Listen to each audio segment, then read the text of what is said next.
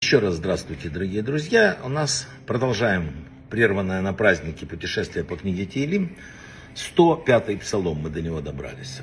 Это достаточно крупный псалом, э, большой по объему, 40, по-моему, 4 у него или 43 э, псалма, э, перека.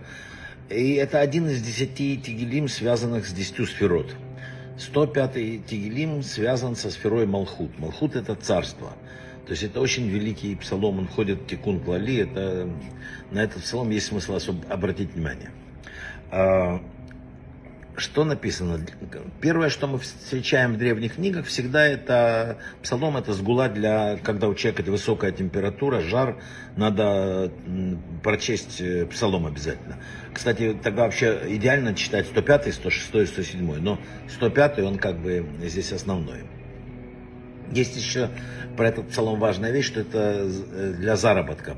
Надо читать этот псалом и на 37-м э, посуке вот, э, настроиться, где написано «И, воз, «И вывел их серебром и золотом, и не было бедняка среди их колен». Вот э, написано, что очень э, важное действие. Аризаль, кстати, говорил, что э, это лучше всего делать еще в молитве Шахарит, когда говоришь Маген Давид, э, там царь Давид, бросаешь монеточку еще, подразумевая вот э, потом, что читаешь, и это усиливает действие сгуды.